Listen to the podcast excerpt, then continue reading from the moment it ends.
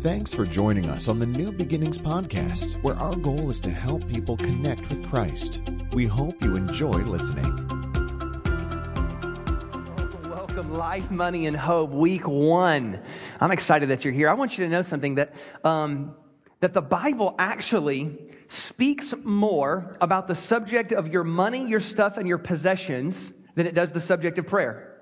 Isn't that fascinating to think about? Now, we would all say prayer is a spiritual thing. It's an important thing. It's a must thing. The idea of talking to God and hearing from God, it, it is of the utmost importance. But the fact that Jesus would spend even more time when you look at the, all the parables that he told, like over half the parables involve something to do with like your money and your stuff. And here's what you need to get your head wrapped around is that the idea is not necessarily always God just wants to get more of my stuff which is kind of a ridiculous thought in and of itself anyway, as if God needed anything.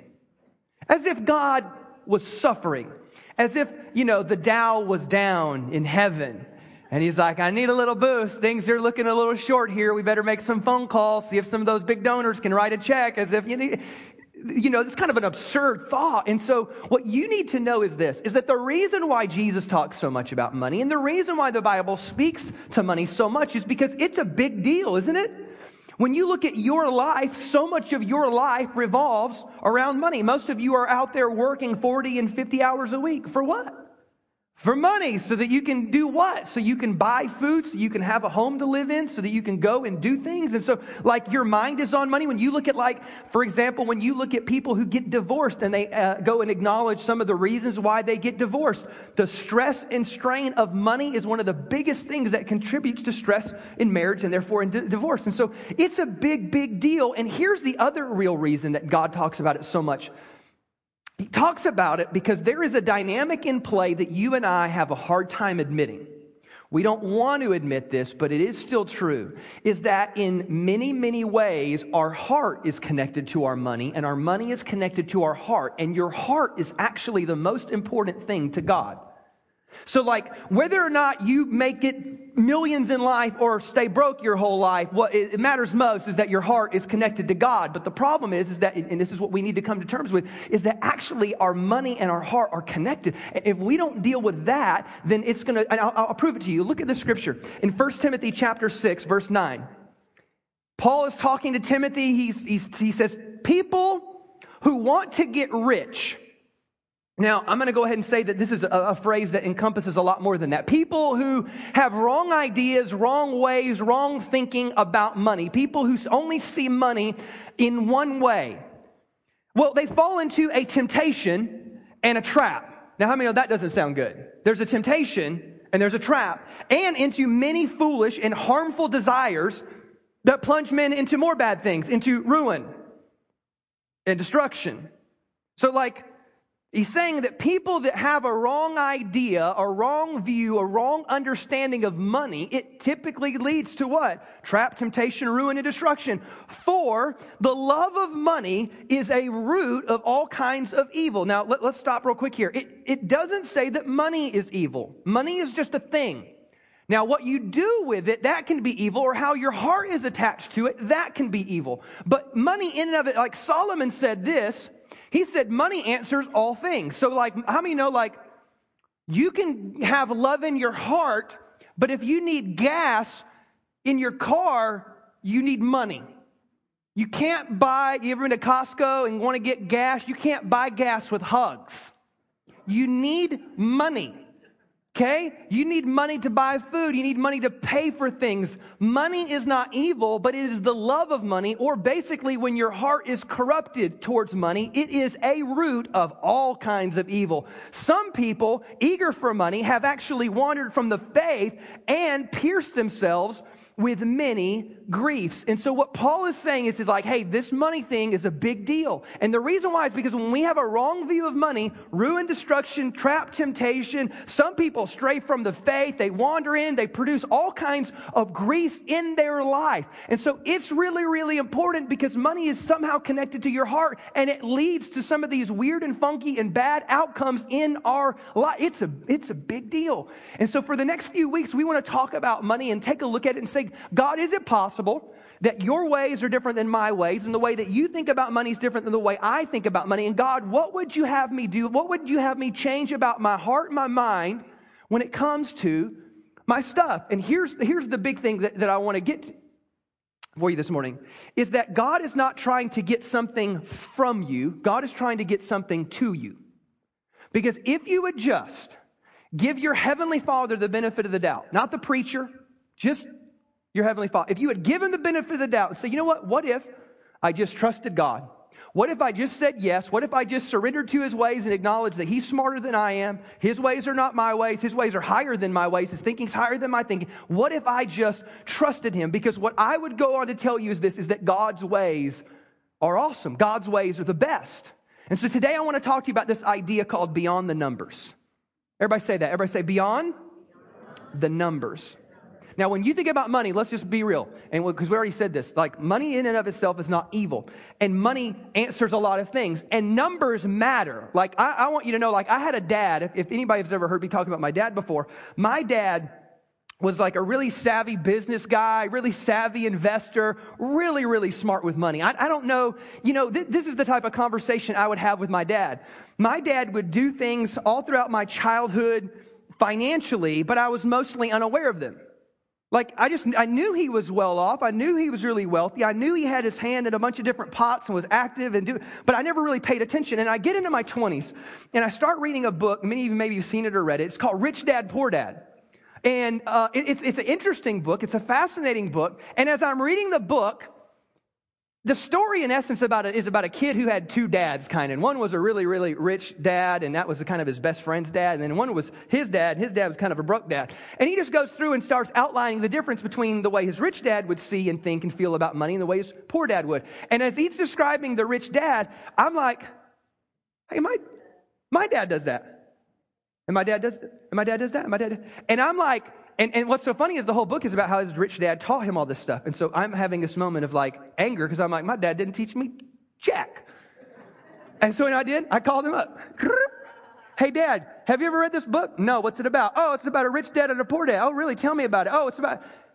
And I start telling him. And you know what he says to me? He goes, Oh, yeah, that's common sense. Everybody knows that. and I'm like, No, they don't. I promise. And, and, and really, my dad was a numbers guy. My dad, the way his mind, where he was just a numbers guy. And so I want you to know, like, numbers matter. And actually, the Bible speaks to this. So, like, when you think about numbers, here's some of the things I want you to think about. The first thing I want you to think about is earn. Everybody say earning. All you young people out there, that young millennial, you need a job, okay? Go get a job. Stop playing video games 48 hours a day. Stop Go get a job. And it might not be the job you want. Go get a job. Uh, earning is important. And if, you, are out there and you're a grown, you just got to know this. Earning is important. And you need a job. And then not only this, but like you, as, as an earner, you want to begin to think like, how can I increase my capacity to earn? How can I increase my education, increase my earning potential? How can I become the best employee so that I can elevate myself within an organization, within a field, within a whatever? Like, not only am I trying to earn, I'm trying to even increase my earning capacity. And like, so that, that's a good thing. Like, like, I'll give you this. The Bible says in the book of Genesis is that God made man for work. Like, work is good according to the Bible. That literally God takes Adam, places him in an environment, and says, This is your deal. Get to work. Like this is this is why part of your DNA in creation is to work, and it's a good thing. Go read the scriptures and Proverbs about laziness, which is the opposite of work, and you'll see that in every sense that you can see it, work is good, laziness is bad. And so earning is important. Next is this: not only is there earning, but how many know there's spending? Yeah, all the women. No, I'm just kidding. Um, and my wife said, "Amen." Um, you ever you ever have this, guys, where, where they're like, hey, look at this. I got this and it was 40% off. And you're like, yeah, but you didn't need it. So you still spent 60% of something you didn't need. And so the, the other day, like we went shopping for her birthday and we couldn't find what we wanted. And so I'm like, oh, babe, I'm so sorry. And I'm like, well, maybe we can. And then, and then she goes online later that night and she's like, because we were going to either get this or we were going to get that. You know where this story's going, don't you? We were either going to get this or that. And then she's like, look, I was online and I found this for this sale and this, and there was a coupon for that, and I was able to get it all. And I'm like, yay. Yay, you.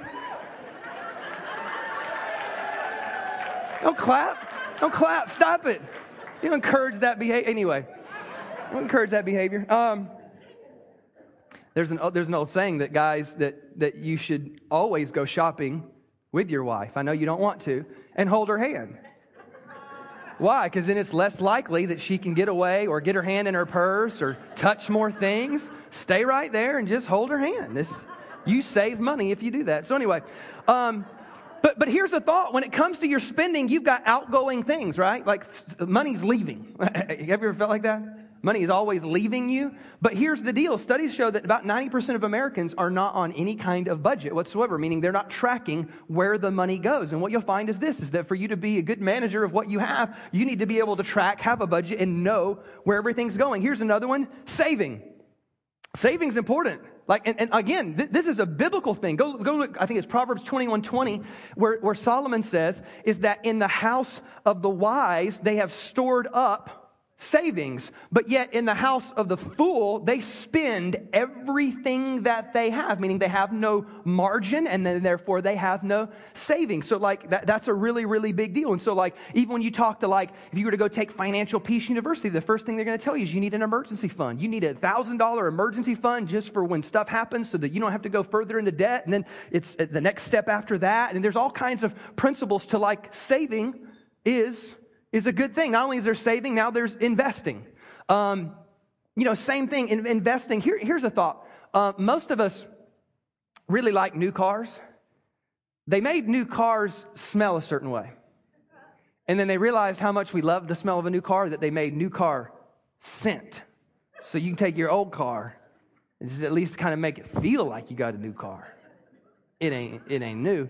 Um, but like I want you to think about this. The average, the average monthly payment for a car payment is about 480 bucks. Now I want you to think about this for a second, because this is this is investing. So all you young people, listen. If you take that money and invested it every month, maybe when you're like starting when you're 25, and you did that over the course of the next 40 years until you were 65, if you kept just putting that money away because of this tricky little thing called compound interest. Do you know that you'll have $5 million by the time you're 65 years old? Now you're thinking, how much is that new car really worth now? Is was it really worth it? And so, you, it, so investing is a big deal. Like there's something to investing. And then lastly is this, is there's giving. Like giving is a big deal. And if you go talk to a financial planner, even they will go ahead and say, okay, this is how much you got. This is how much going on, you know, whatever, whatever. Eh, what do you want to give? And there's some numbers out there that say basically the typical American, you know, kind of gives maybe about 2% of their income towards charitable giving. Christians, unfortunately, aren't much higher than this. It's about like three and a half, maybe 4%. And so, anyway, th- this is just kind of the idea of giving. And the Bible clearly speaks to generosity, it clearly speaks to giving and faithful giving. And so, these are, these are the numbers, right? This is what dad was good at. Dad was good at the numbers. And I want you to know that I believe in the numbers, and I want you to know that the numbers are important. We might even talk about some of this next week. The numbers matter, but what I want you to do as a follower of Jesus, as somebody whose heart is turned towards God, somebody living underneath the kingdom of God, meaning God is my king and I am in his world and I'm here to serve God as my king, then this is where we want to go beyond that and we want to live beyond the numbers. Listen, listen to what this says in, in Haggai chapter 1. Verse number five, listen to this. Now, this is what the Lord Almighty says Give careful thought to your ways. If you, if you got your Bible, underline that. Give careful thought to your ways. Some of y'all are going to feel like this is your, your, this is your Bible verse right here. You planted much, but you harvested little. You eat, you never have enough. You drink, you're never full. You put on clothes, you're still cold. You earn wages. This is that life verse some of y'all feel. You earn wages only to put them in a purse with holes in it. This is, this is an encouraging scripture, huh? This is what the Lord Almighty says give careful thought to your ways. It's the same thing that was at the very beginning of the verse that we read. Give careful thought to your ways. I want you to know this. You have ways. Did you know that? You have ways. Like y'all have, like we just got through talking about marriage and relationships. Some y'all have marriage ways. You know, you got way, it, it, this doesn't mean they're good ways, they're just ways. They're the way you go about doing it, the way you go about treating your spouse, talking to your spouse, seeing your spouse. There are, there, there are parenting ways. You know, there, there are definitely different, like, career ways, there's moral ways, there's all kind, there's health ways. You know, some of you like, you know, the, with the, your diet and you're working out, and some people is like, uh, I'll just get to heaven faster. And so you got, you got ways. You have finance ways, though. Remember what Paul told Timothy? There are people who look at money, see money, and feel about money in a way that ends up corrupting their heart. And so, what, what God is saying in this is like, imagine like you got all these financial ways, these ways of looking at, thinking about, and treating your stuff, but be careful because when you think wrongly about it and you begin to just do it the way maybe the world does it versus a, uh, the way God would have you do it, you end up living a life where you're, you know, I'm, I'm, I'm earning, but I, I never have enough, or I'm eating, but I never feel satisfied. Something is missing in life. And he's like, you need to consider your ways. And here's why the ways of God are different than the ways of the world, they're just different. When you hold the universe in the palm of your hand, you see things differently. So God, therefore, sees things differently than you, and He's this loving Heavenly Father that says, Please just trust me. Please, I beg of you, just trust me because I want you to be blessed and I want you to have an abundant life. But if you keep doing things your ways and you keep abandoning my ways, you're going to end up with all those things like ruin and destruction and trap and temptation. And I want you to live an abundant life. And so I want you to get in my in my ways. Listen to what Paul said in 1 Corinthians. He said, Where's the wise man? Where's the scholar? Where's the philosopher of this age? Has God, has not God made foolish the wisdom of this world?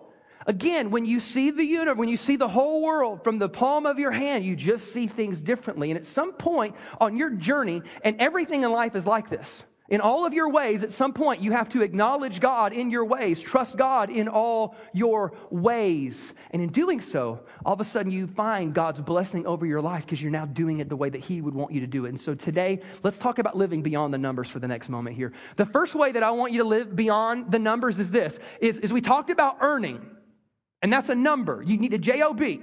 But there's a difference between a calling and compensation. And again, the way that I want you to look at it is yeah, you need a job, but I want you to go beyond the numbers and think and consider, you know what? Before I just take a job, before I take a major, before I get into a field, before I commit my life to something, maybe I should first ask the question God, what would you have me do? God, where would you have me go? Is there a specific calling on my life? Is there a specific plan there or, or a path that you want me to be on? And there's nothing wrong with finding a job that's just a job, but I'm, then this is what I really want you to do is take that job and make it a calling. Like, realize that you are in an occupation for more than punching a clock, pulling a lever, putting in some numbers. You are doing so much more than just going through the routine of your job that God has actually placed you there. Like that you're meant to be in that place, but you're meant to be the salt of the earth and the light of the world. Like a city set on a hill that can't be hidden. Like, like you don't just have a job. You have a calling. God has placed you there. And so we pray and ask that before we get into it. And then once we get into it, we say, God, how would you use me? Clearly, I'm here for more than just making a paycheck. Does that make sense?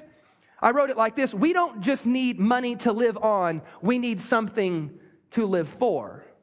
Like, because some of you know, like some of you hate your job. Um, some of you right in the middle, like, I don't hate it, but I don't love it. It is. It is. Some of you in that category you just love your job.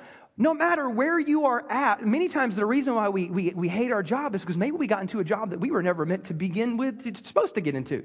We started getting into stuff because of the money, because of only the money, and we never considered, God, what would you have me do with my life? And for some of us, we're in a job and we, we're, we're so bored in the monotony of it because we just keep doing the same thing over and over and we've forgotten. You know what? I, I don't just have a compensation, I have a calling. Listen to what Paul said, Acts 20 24. However, I consider my life worth nothing to me if only I may finish the race and complete the task the Lord Jesus has given me. Now, again, he had a job. As a matter of fact, when, when you listen to him, and this is kind of mentioned in Scripture, is that in the off season when Paul wasn't missionary travel, this, this, to make money, just to keep things afloat, he was a tent maker. Now, again, was tent making his calling? No, it was a means to an end so that he might fulfill his call. So you have a job, but it's a means to an end. And it's a means to a much greater end. It's a kingdom end. Yes, it's providing for your family, maybe. Yeah, it's putting food on the table, but it is even like a kingdom calling. You need to know that there's a difference. So, yeah, I want you to earn, but I want you to go beyond the numbers. Number two is this there's a difference between contentment and consumerism. Because we talk about spending, right? Like you're going to spend. That's in the numbers. You got to buy, you got to spend. That's how the economy works. I want you to go spend. But I want you to realize that there is a difference in a kingdom minded person, somebody who lives beyond the numbers, that they don't just think about consumerism, they think about contentment. Because we live in a society where we are so driven to, to want what we don't have, to want what they have, to want what's in the, in, in the display case, to want what's on the image on the billboard, to want what's on that commercial. Why do you think they do infomercials? Do you think they do infomercials because they don't work? All right, let's have a confession moment. How many y'all are a little bit info infomercial junkies? You, you know that, that pan. Have y'all seen this new pan? Titanium, calcium, some kind of pan, and you can you can you can put cheese in it, and then it just slides. I want that pan. Like I want that pan. I don't buy that pan. But my, my point is, we are in such an image driven culture. Like, you need to know this. You are the most discontent culture that has ever lived on the face of the earth. And I know that because you are in a culture and environment that is more image driven than ever before in all of human history. Can you imagine living 100 years ago? You didn't know what Beyonce was wearing. You didn't know what Gucci and Prada and all those different colors. You didn't know. You didn't know. You didn't know what you didn't have. You didn't know those even kind of cars existed. I thought that was for European people only. You didn't even know. And so therefore you were content. You were completely satisfied and completely happy because you were largely unaware. Now you're aware of everything. When you go onto Facebook, you're always aware of what they have, where they're shopping, where they vacation, and all you can think about. And you drive, some of y'all drive neighborhoods that you cannot afford to live in just so you can dream. But what you're doing largely is fueling your discontentment. It's, you know, you know some of you are laughing. Listen, listen to this. Luke chapter 12, verse number 15. Don't always be wishing for what you don't have, which I want to say, like, duh, but that's so hard. You lived when people were like, I wish I had that goat. You know, what I mean, you don't know what it's like to live in my world, Jesus. Um, for real life and real living are not related to how rich we are. I mean, I don't think Jesus could, could spell it out anymore. We just, we just feel like maybe he didn't understand because he didn't have the outlet mall two miles from here. You know, he didn't, have all this stuff to tempt him and to mess him up. He didn't have the temptation and the trap of Nordstrom's or Macy's or, you know, Stone Ridge Mall. He didn't have all these things to tempt him. I'm telling you what, there's something beautiful to the idea of contentment. And you need to first and foremost just recognize you live in a world that is incredibly discontent. Queen said it best I want it all, I want it all, and I want it now. And that's the world that you live in. And it is a world that makes you feel like if you don't have it all and you don't have it now, that you don't measure up and you're missing out on something.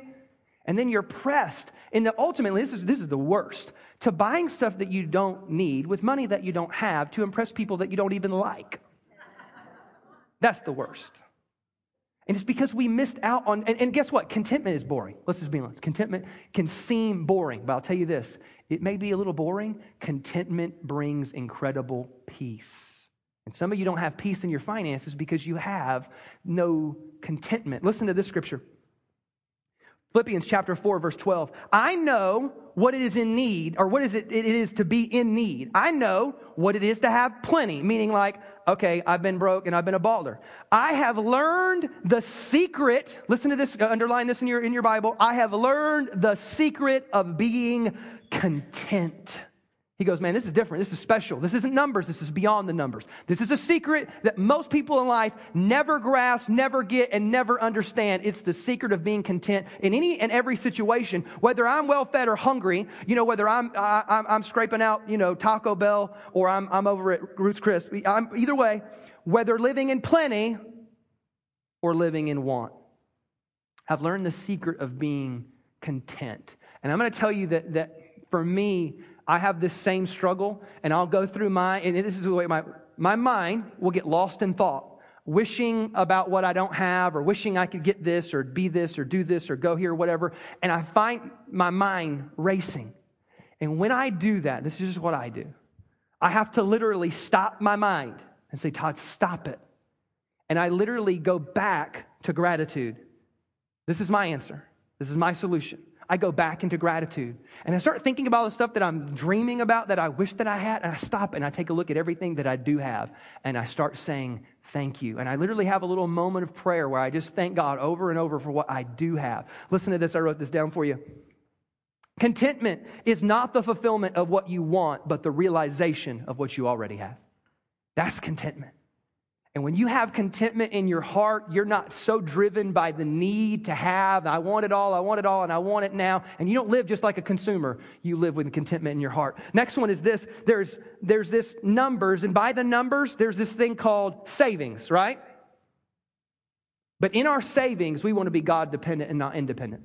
Now, let me tell you why this is so important. Most people, what I find is this most people get really, really safe and really, really secure when the bank account is full. And we end up, the more money we have in the bank account, the better our 401k is doing, the better our investment account is doing, the more at peace we are. And listen to me, that should be a revealer in our heart that actually my faith is not in God nearly as much as my faith is in the amount of money that I have accumulated. I'll prove it to you another way. This is for people that don't have money in the account. If you ever, when you think about your prayers and your needs and all that you want, and it just wrestles and it stresses you out and you worry, if you keep dreaming up scenarios where, like, if only I had this much money, or if only I had a rich uncle that would die and leave me money, if only I could, you know, spill hot coffee from McDonald's on my lap, if only I could somehow come into this huge flood of money, then everything would be okay. That is a indicator and revealer of your heart that you are actually not God dependent. Because the answer, here, here's the deal this is what you don't want to hear. The answer to your real dilemma is not that you need more money, you actually just need more of God in your life. Money is not always the solution and money is not always the answer, but the fact that you keep thinking it is is proof that in your heart you are more confident in money than you are in your Heavenly Father to take care of you. And we have become independent. We have become self confident. Listen to what, listen, this is a huge scripture. Proverbs 18, verse 11, it says this It says, The wealth of the rich is their fortified city. Now that, that makes sense, right? Like the more money I got, I got like walls. I got a security team. I got a security system. I got a bank account. I got fallback. I got it. I got all these things. They are my fortified city. But listen to what it says. He says they imagine it a wall too high to scale. Everybody say imagine. That's in your imagination. What you believe is that all of your money can save you, and you believe that all of your money can protect you. But listen to me wait until the economy goes through another depression and see what happens. Wait until your 401k cuts in half and see where your faith level is. Are you still confident in God?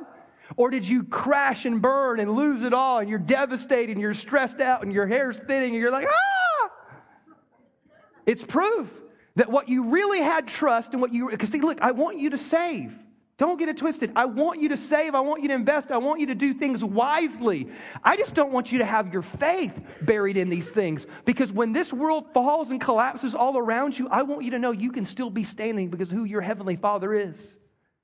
It is not having confidence in our stuff. Listen to Proverbs chapter 30. This is a this is not Solomon. This is a different guy that said that, but this is, it's a fascinating thought. Listen to what he says.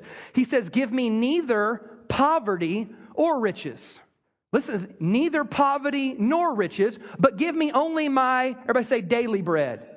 Where does that phrase come from? Where do we hear that one repeated? Jesus, when he's saying, Pray, God, give me my daily bread. Think about that for a second. The Jewish people, the reason why they had the idea of daily bread is because when they were in the desert, when they would wake up every morning, either God provided or he didn't. It was day. I didn't have, because in the desert, they didn't have crops. They, they didn't have a forecasted income. They didn't, all they could do is in their day trust God. And so listen to this. Otherwise, I may have too much and disown you and say, Who is the Lord? Again, you might have so much that eventually you are not God dependent anymore. You're just self dependent. You're not God confident anymore. You're confident in your bank account. Or, because he said, Give me neither pocket. Like, I don't want to be broke either. I don't want to be poor either. Or I become poor and steal and so dishonor the name of God. What he was playing on was this, again, this idea of contentment. It was this idea of being completely confident and dependent on who my heavenly Father is, not on how flush my bank account is. Let's keep going here. Number four is this is there's a difference between stewardship and ownership. There's a difference between stewardship and ownership. Now, now, now listen, again, this goes back to your investing. Because by the numbers, you need to invest. Here's the difference though. When you start investing, I don't want you to think I'm investing my money so that I can get more for me. What I want you to realize is this, and there's this principle all throughout Scripture of stewardship. This, this is what stewardship really, really means here. Stewardship means God owns everything and I am his manager. That's what stewardship means. This might be, listen, please, please, please, if you checked out, please dial back in with me. This might be the most important financial principle in all of Scripture. Because if you get this one, it has this ramification to everything else. When you realize that it ain't yours, it was not yours to begin with, you were bucket naked coming to this world, you didn't have nothing. When you leave, nothing. You got a tombstone with two numbers on it. In the middle is a dash. That's all you got. You are but a window of time you had nothing when you came in, you got nothing when you go. Is it really yours to own? You got a window of time, a window of opportunity, and it's not yours to own, it's yours to manage. And this is why we ask ourselves not what do I want to invest for me so I can have more, but rather I'm going to invest to see what God would have me do with it because it's all His anyway. Everything I own, and here, here's the other way I always say it is this, is that I am the owner of nothing and the steward of everything. Now, listen, when I'm only a manager and I'm not an owner, then earning is important because I'm working as unto the Lord. Spending is important because it's His money and I need to be careful how I spend. How many of you ever take your other people's money and just go spend it? Yeah, you don't typically do that, right? If you had other people's money, you'd be like, hey, how would you like me to take care of this for you? And you would consider them because it's not your money, it's, it's theirs. That's how you spend. You say, God, I realize that you've given me a little bit of time, a little bit of opportunity, a little bit of money. How would you have me spend it for you? As a matter of fact, listen, this is the principle right here. Luke chapter 16, verse 1. And this is all throughout. I just pulled one. Jesus told his disciples a parable, okay, a story. There was a rich man whose, everybody say, manager, was accused of wasting his possessions so he called him in and asked him, What's this here I hear about you? Give an account of your, everybody say management, because you cannot be a any longer. The, the whole point of the parable was is that you need to begin to see God as the owner of everything and you the manager of everything. This is true of the parable of the minas, the parable of the talents, this parable in particular. And Jesus is constantly reassuring this idea that, hey, you are a steward of everything that God has given you. It's so important that you begin to see that. And when you see it like that, everything else changes. So again, I'm not investing to make my money grow. I'm investing to make God's money grow. Last one is this. There is a difference between generosity and misery. Can I get an amen? Um, how many know like the opposite of, of, of a, a generous person is a miser? There's a difference between generosity and misery. There's this difference. And, and here's, here's what you need to know. This is so fascinating to me. I want you to think about the psychology of this. Do you know that on a percentage basis that the greatest givers in the world are not rich people? You know the greatest givers in the world are? Poor people. Poor people are the greatest givers in the world. On percentage, poor people give away way more money on percentage than rich people do. Isn't it a fascinating thought? Here's, here's my guess. I'm speculating. I kind of think that when you're poor, you know you don't have enough to really be confident anyway.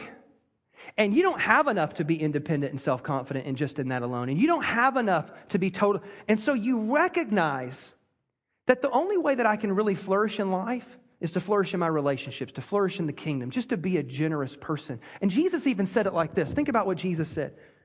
Acts chapter 20, verse 35, the Lord Jesus himself said, It is more blessed to give than to receive. And here's, here's, here's my main point the happiest people on earth are generous people.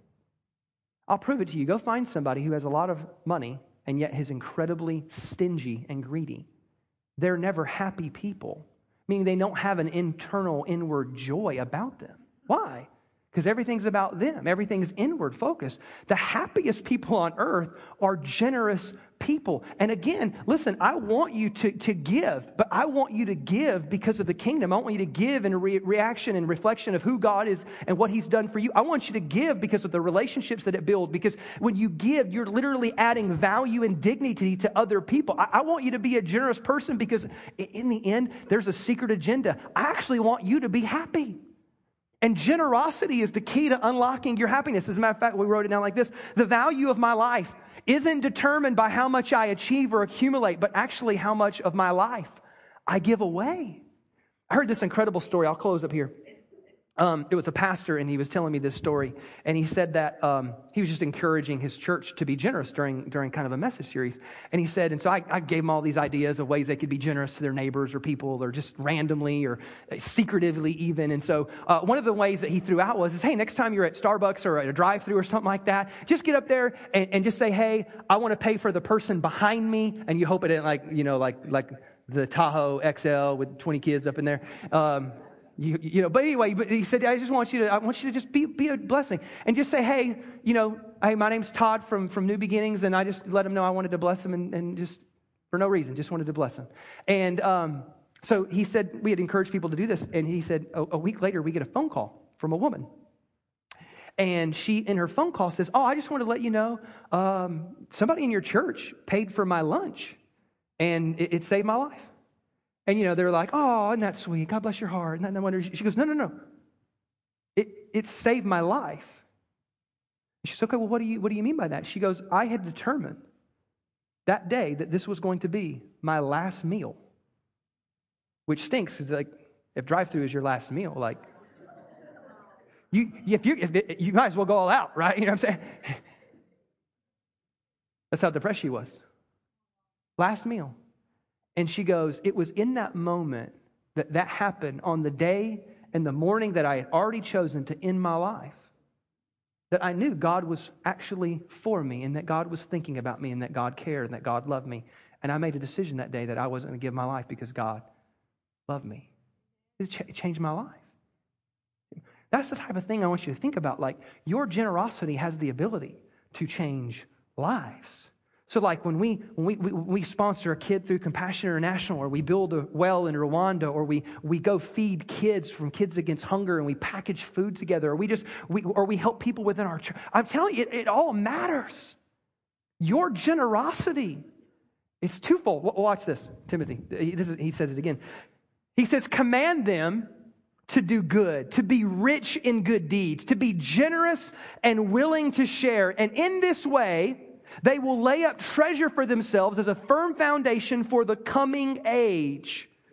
It's meaning like you got a heavenly bank account and you're working on it. You're investing into your eternal bank account. That's what's going on there. And so that they may take hold of life that is truly life. Paul's trying to get you to think, I need you to become a generous person because not, listen, generosity will so make an eternal and a kingdom impact that it literally changes lives. But there's a back end result where you, the giver, actually begin to take hold of life that is truly life. And you'll know this if you've ever experienced it. When you've ever given yourself to someone who maybe didn't know, could never repay you back, it wasn't even the point. You did it and you knew in that moment that it did something for them, that it brought life and hope and encouragement to them. But then on the back end, there was something that went off on the inside of you. It made you feel so good. Why is that? It's because you found life that truly is life. I'll give you the other one is that you are most like God when you are giving. And your God connector came alive when you did that. You are most like God when you are giving. I'll prove it. The only reason you have life and existence is because God gave it to you. The only reason you have salvation is because God gave up his only son. Everything you have in life is a gift from God. All things have come from him. God is the ultimate giver. And when you become generous, you become like God, and the thing that connects you to God comes alive. And then you experience life. I want you to live the numbers, spending, investing, all that stuff, budgeting. It matters, it matters, it matters. But we are different. We live beyond the numbers. Let's pray this morning. Father, we pray that God, we would be a different kind of people.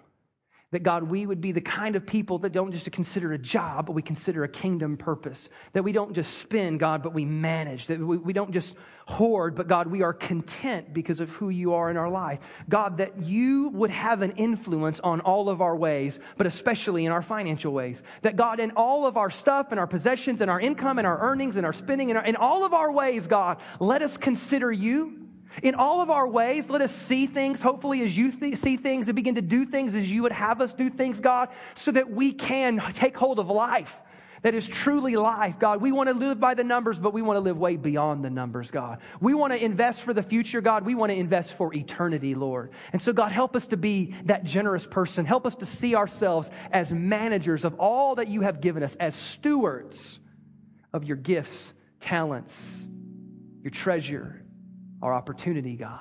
Help us, God, to live beyond the numbers. Help us to live as a kingdom people, Lord God. This we pray in Jesus' name. And we all said, Amen. Amen. Can we give the Lord a big hand clap this morning?